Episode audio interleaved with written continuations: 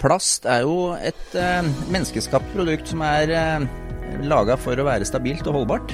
Og, og når det da kommer på avveie, så blir det jo et problem. Du er nødt til å gi avfallet en verdi. Den har et eh, hull i siden. Der kan man putte inn plast. Så har man eh, en stikkontakt i den andre enden, og der kan man ta ut strøm. Dette er en podkast fra Wow.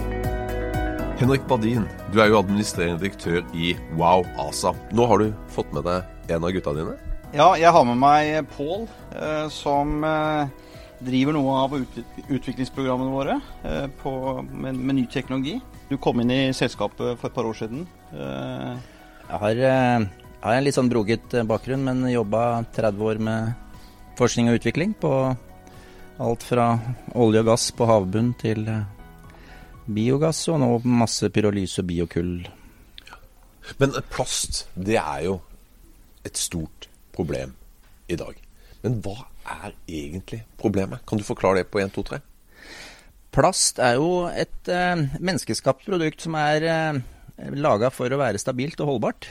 Og, og, når det da kommer på avveie, så blir det jo et problem. Eh, plasten eh, råtner ikke, eller forsvinner ikke, annet enn den kanskje blir malt ned til mindre og mindre partikler. Eh, så eh, den søpla vi ser i dag, eh, den blir da strødd utover som masse små partikler om noen år. Eh, og kan bli så små at de faktisk kan penetrere selv den minste organisme i naturen. Og eh, skade de. Ja, for det, altså, Vi ser jo disse her uh, bildene fra Asia, fra Stillehavet, hvor det er bare plast uh, på strender, i elver, all over the place. Men den, den kan faktisk havne inn i kroppen din og min?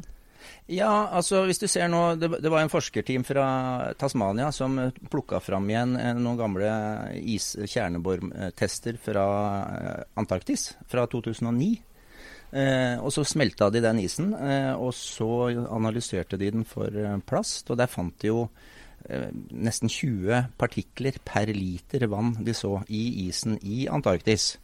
Eh, og det er klart, som de minste algene, eller plankton, de beiter liksom er rett i underkant av, av, havisen. Og da beiter jo de potensielt også på denne plasten. Så det er det jeg sier. Du, du finner plast overalt. I det dypeste havet, i Marianegropa, i, i, eh, på 10 000-11 000 meter, så finner du altså plastavfall. Tyske meieriemballasje finnes der nede. Mm. Så, så, plassen er overalt og vil være der eh, i overskuelig og vi har jo, Hvis du ser, verden har jo produsert eh, anvendt plast siden 50-tallet. Og det er vel i dag, sier forskerne, at det er eh, over 8 milliarder tonn med, med, plast som har havnet i naturen. Og, og siden 50-tallet så har man da eh, gjen, gjenvunnet mindre enn 10 mm. Og det er klart at, eh, at det, er et, eh, det, er et, av, eh, av verdens største uh, miljøproblem. Uh, og som har en veldig, veldig stor negativ effekt på vårt, hele mm. vårt biologiske mangfold. Ja. Problemet er jo tofoldet. Det vil si at Én ting er jo å, å, sørge for at man ikke At man klarer å utnytte og gjenvinne og, og, og håndtere den plasten vi daglig forbruker. Og så må man jo for så vidt også rydde opp i, i, i all den plasten som har havnet i naturen fra før av. Mm. Og, og, og, men det er jo sånn som, som Pål sier, eh, med all den plasten som, som, som havner i, i, havet, er jo, da er det jo mer eller mindre for, for, for sent. Ja. Og man sier at to, altså, den plasten man egentlig ser flyter, og den som kommer tilbake på, på strendene våre, det er mindre enn, en 2% av det som eh, opprinnelig havna i havet. Vi, vi, har jo sett at energiinnholdet i plastsøppel eh, Hvis du plukker to kilo plast på stranda, så har jo den et energiinnhold tilsvarende en liter diesel.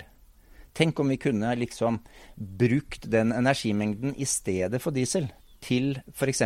strømproduksjon. Ikke sant?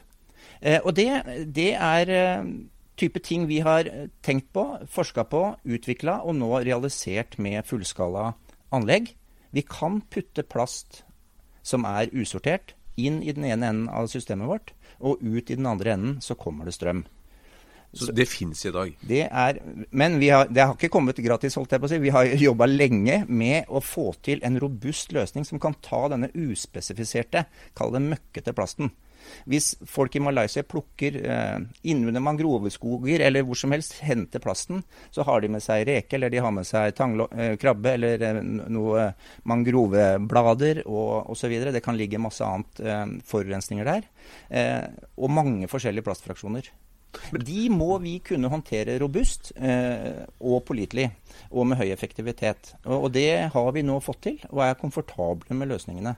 Men, men hvorfor finnes ikke denne teknologien da eh, rundt omkring? For jeg skulle jo tro når, når den finnes, hvorfor, hvorfor, er det ikke bare i Asia, i Stillehavet, altså all over the place? Det er klart at det, det å produsere strøm fra uspesifisert plast koster litt mer enn å produsere strøm fra diesel.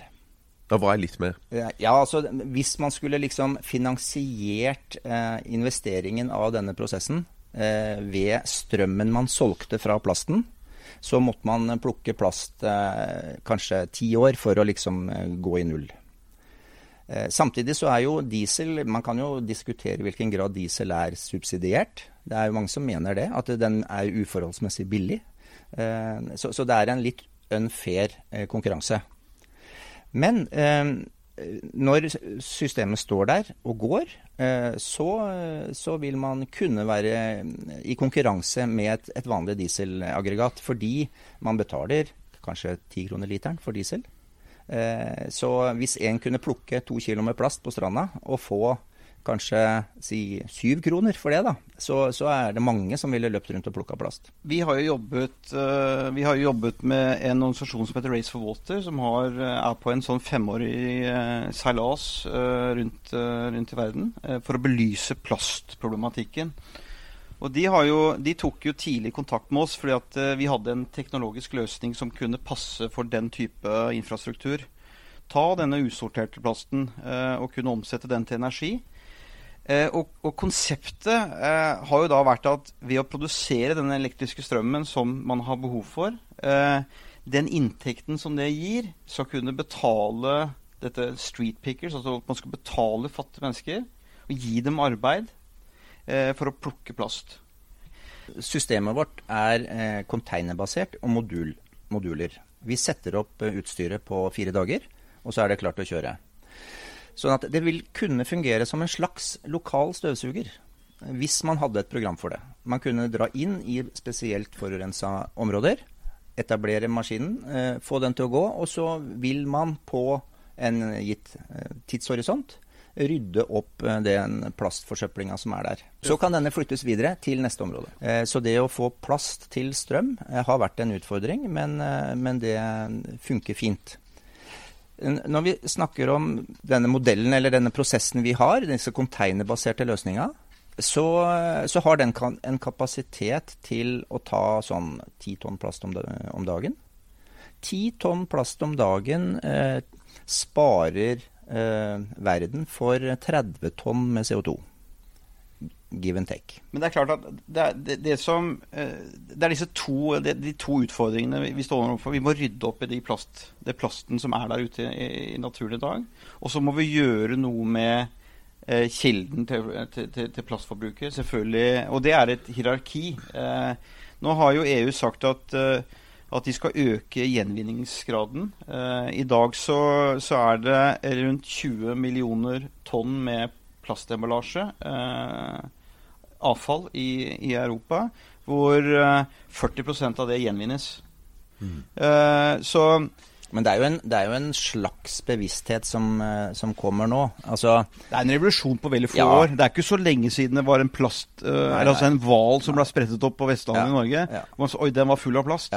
Det, det, fikk nok øynene opp for mange. Og det var som tilbake til den der næringskjeden. Selv de største dyra i havet spiser de største plastpartiklene, mens, mens plankton spiser de minste.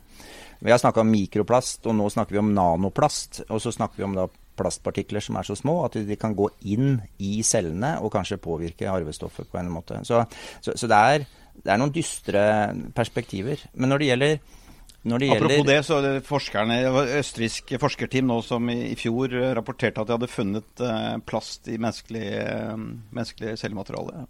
Så det er, det er uh, det er der. Ja. Men så, er det denne motstanden mot å redusere sitt plastforbruk. Eh, et eksempel er f.eks. Eh, plastsugerør. Eh, i USA, hva er det vi snakker om? Vi snakker om 300 millioner sugerør om dagen omtrent. Altså Nesten hver amerikaner må ha har, altså de, de, lærer å drikke av kanten på en kopp eh, når de er eh, sånn tre-fire år. Eh, og så glemmer de det igjen når de er store. Eh, ikke sant? Det er et hierarki i dette her nå. Altså den plasten på avveie eh, Det enkleste løsningen kunne vært å samle det opp og brent det. Da får man, om ikke annet, så får man eh, eliminert at det kan spre seg i naturen. Eh, da får man CO2 til atmosfæren. Dårlig klimatiltak, egentlig. Eh, det nest beste er jo at vi bruker den energien i plasten til å produsere strøm til erstatning for diesel. Da får vi jo en klimagevinst av det. Men fortsatt så går jo det fossile karbonet i plasten vil jo allikevel gå til atmosfæren. Men det erstatter da diesel, som også er fossilt. Vi skal ikke glemme at dere løser et problem. Altså Når du, når du uh, bruker diesel, så er jo uh, altså, Da blir det bare øker du problemet. Men dere tar jo et problem, altså den uh, avfallet over jorda, og blir kvitt den. Altså Selv om den fortsatt Ja, det er litt eh, Det er ikke helt miljønøytralt, selvfølgelig, for det forbrennes jo opp og blir CO2 av det. Men, men dog likevel. Dere løser jo et problem her. Altså, vi, altså verden vi, vi, vi, blir jo flere og flere mennesker. Og, og, og, og vi har jo et forbruk. Uh, vi uh, vi må gjøre, altså Når vi snakker om å redusere eh, vår avhengighet av fossile drivstoff Hvis plastproduksjonen krever 20 av, av olja vår, eh, som vi tar ut i dag, så, vi, så, så, vil det være ekstremt viktig også å redusere plastforbruket ut fra det perspektivet. Men selvfølgelig også ut ifra den eh, ekstreme negative effekten eh, plasten har på, på næringskjedene våre. Og da har vi, da har vi løsninger hvor, hvor vi, eh, vi som selskap også ser på det å Uh, omforme plasten til andre form for, for, for, for drivstoff. Uh, ikke bare elektrisitet, som du var inne på. Vi, vi, vi, jobber sagt, faktisk i dag uh, sammen med et, et tsjekkisk petrokjemisk selskap som har, som har kjøpt vår teknologi for å kunne få til en, en, en ny forretningsmodell i, innenfor for, for dems marked ved å omsette plastavfall til, eh, til um, liquid fuel. Da. Ja. Uh, og så har vi så har vi i tråd med de sterke kreftene som EU har nå på å øke gjenvinningsgraden av plast, dette med green mobility og dette med, med fokuset på, på, avkarbonisert energi, dette å produsere hydrogen av plast, det er veldig interessant. Og, og vi er med på nå et, et prosjekt i, i Frankrike med Citeo, du kan jo kanskje si litt om det. Ja. Citeo er, jo egentlig eh, Frankrikes svar på, på, på grønn punkt. Ja. Vi har et treårsprosjekt med de for å se på hvordan vi nettopp kan lage molekyler tilbake fra eh, plast som er, eh, som er da samla inn, resirkulert. Eh, og der skal vi nå ha et stort program på um, PET. Uh, du vet, Drikkeflasker er jo laga av PET-plast. Eh, noen av oss er så gamle at vi hadde pappa som kjørte bil i bilbuksa fra Dressmann. Den var laga av terulen. Terulen er PET. Så det, det kom uh, eh, utvikla tidlig på 50-tallet, men, uh, men det første kjennskapet jeg hadde til PET, det var pappas bilbukse. Den ble aldri slitt ut. Og det er litt av grunnen til at, at man bruker PET. Det er holdbart og, og sterkt og solid.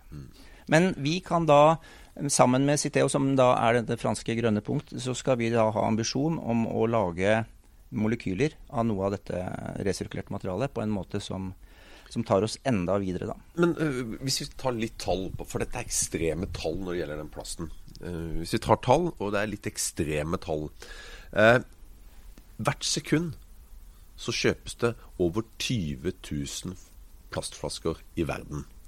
Eh, du har eh, Totalt sett så eh, er det vel over 500 milliarder flasker som kjøpes i året. av de så er det da bl.a. Coca-Cola som står for over 100 milliarder flasker. Altså, det er jo ekstreme tall. Gjør industrien nok? Gjør Coca-Cola og de andre nok? De har jo tydeligvis ikke eh, gjort det. Ehm, det er jo Man kan jo faktisk eh, eh, De fire største plastemballasjeselskapene i, i, verden, hvor Coca-Cola er nummer én og Pepsi De fire største ut, bruker altså seks millioner tonn med plast i året. Det er jo i prinsippet, hvis du tenker med disse store volumene som går i havet, det er jo åtte millioner som går i havet, så det er jo nesten like mye som, eh, som, eh, som tilsvarer det, den liken vi har inn i, i havene våre. Det, eh, det, er klart at de sitter jo med en, en forretningsmodell som f.eks. For i, i fungerte veldig godt før. Det var en reklamekampanje i 1949 som sier 'On a highway to anywhere'. Altså at Coca-Cola everywhere. Og det fikk det til. Eh, det er faktisk eh, av alt avfall som ligger i naturen, så er det label Altså det er brand nummer én. Og det er klart, det er Coca-Cola bevisst på. De har, de har satt i gang eh, kampanjer for å gjenvinne. I dag så har de, Hvis du går inn på en årsrapport til, til Coca-Cola i dag, så sier de at de gjenvinner 7-8% Men de er nødt til å gjenvinne framover. For de, de sitter jo med et stort ansvar. Så det er klart at dette er på dagsorden. Dette er i styrerommene. Og, og du ser Coca-Cola, du ser Nestle, du ser Pepsi. De, jo, de, ønsker jo å gjenvinne. Og en måte for de kan gjenvinne på, er jo å investere i teknologier som eh, gjenvinner plastikk. For de klarer, altså, det, som er, det som er utfordrende med den forretningsmodellen de har i dag, at de selger jo en emballasje, en Coca-Cola-flaske. Og den får man ikke hentet igjen. Men hvis de er med på å investere i teknologi der ute, og de er med på å gjenvinne så og så mange eh, tusen, eh, hundretusener, millioner tonn med plast gjennom disse teknologi teknologiske løsningene som selskaper som vi leverer, så er de med på å da gjenvinne sin, sin, sin plast. Eh, sånn helt nå på, på tampen. Har du noe råd til den norske regjering og norske politikere? Er, er, det noe de kan gjøre annerledes enn enn i dag? Altså, hvor er det skoen trykker? Nå har jo norske regjeringen satt av uh, Jeg Erna. tenker det skulle vært litt sånn à la Regnskogfondet, ja da. Ikke ja. sant? Altså det å hindre nedhugging av skog, så skulle man også da promotert um, å plukke opp uh, plast på avveie. Ja. Man må sette en en reell verdi på hva plastforurensningen medfører. Og det er jo forskere som sier at plast, altså den, den sosiale kosten av plastforurensning, er rundt, uh, rundt 300 norske kroner per kilo. Og hvis, et, hvis, du ser i Norge, så har vi et avgiftssystem som, uh, hvor ikke all plast er avgiftsbelagt. Men vi har en avgiftssystem som, som uh, ligger på rundt 1,5 kroner på kiloen. Mens Eh, så det står ikke forhold liksom, til den reelle kosten. Nå, nå, er det jo mye positivt som skjer i EU. Nå, nå, har jo EU tenkt å innføre en avgiftssystem på rundt 8 kroner uh, kiloen. Så det, altså, det, det, beveger seg i riktig retning. Og dette vil jo da være øremerkede midler for å investere i plastgjenvinning. Uh, og og dette er jo relevant for oss. For, i og med at, eh, altså, vår teknologi, den teknologien vi tar fram i selskapet, er jo klassifisert da som en, eh, som en kjemisk gjenvinning av, av, av plastikk. Mm. Og, og, Erna Solberg er jo nå et uh, spesialrådgiver vel, for, for FN. Uh, innenfor dette med plast, plast i havet og, og, bekjempelse av plast. slik at, at, man må gjøre noe, helt klart. Og, og Norge, Norge bør ta en posisjon her. Eh, så, så, gjennom de midlene som er avsatt, eh, selvfølgelig eh, kunne investert i noen anlegg for å initiere, komme i gang. og jeg, jeg, tror at jeg har mye Jeg har faktisk en del kontakt fra, fra Malaysia og en del miljøorganisasjoner som som har, som har, sett på teknologien vår. Eh, og, og, dette selskapet som vi kjøpte i Frankrike et, i fjor, Etia, har jo gjort veldig mye innenfor plast. Eh, og det var en av de grunnene til at vi kjøpte selskapet. For det er, liksom, det er en fast track for oss inn i, inn i, den applikasjonen og inn i de markedene. De har gjort mye tidligere, slik at, at teknologien vår er kjent der ute. Eh, og, og, og de ser jo, når de kontakter oss, er jo både med den teknologiske løsningen inn i en forretningsmodell som vil fungere der nede. Men det er også med tanke på at, eh, at det er tilgjengelige bistandsmidler fra Norge, eh, og som man kunne satt inn i prosjekter der nede. Eh, det blir jo mye fokus nå på, på plast. Altså TV-aksjonen på NRK i år Der er det plast som er fokus. Plast i havet som er fokus. Ikke sant? Er er det I den forbindelse er det noe Wow vil bidra med? Ja, altså, vi, vi har jo en, eh, en demonstrasjonstestcontainer eh, som, eh, som illustrerer teknologien vår veldig godt. Det er en standard 40-fots-container, sånn som du ser overalt. Eh, pen blåmalt. Den har et eh, hull i siden. Der kan man putte inn plast. Eh, og så har man en stikkontakt i den andre enden, og der kan man ta ut strøm.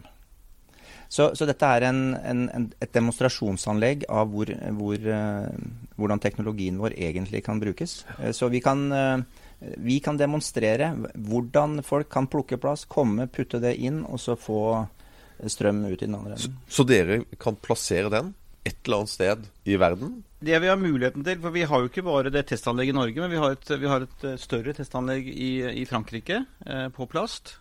Så vi, vi, vi, vi går jo veldig med den, den kongstanken om at vi skulle kunne sette ut eh, demonstrasjonsanlegg.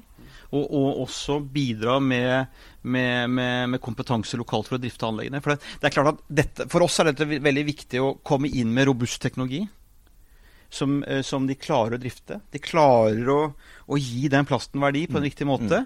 Eh, at, vi klarer, at man klarer å få til et, et godt system med plastic pickers. Eh, Samla inn plasten og produsert energi eh, lokalt. Eh, så så det, den, det har vi lyst til, og er veldig ivrige nettopp for å bevise at dette her er en veldig god løsning. Det har vi lyst til å være med på på en eller annen form. Dette har jo en veldig stor sosial impact. ikke sant? Det, det at du faktisk du skaffer arbeid til folk. Du skaper et insentiv til å rydde opp. Det er mye initiativer rundt omkring i verden på plastic, plastic pickers. Du har Plastic Bank, f.eks., hvor, man- hvor, hvor folk får betalt for å plukke plast. Men det forferdelige er jo at mye av den plasten som plukkes, den havner jo bare på, på, på, en, på en fylling. Og som i ytterste konsekvens bare siver tilbake til havet igjen. Så, så, så man, må, man må få til en helhetlig løsning hvor man får samla inn denne støvsugeren på, som du snakket om, eh, lokalt. Eh, for å rydde opp. Vårt, vårt bidrag kan du si er at vi har, vi har utvikla en, en prosess eh, som er eh, robust eh, og, og enkel å drifte.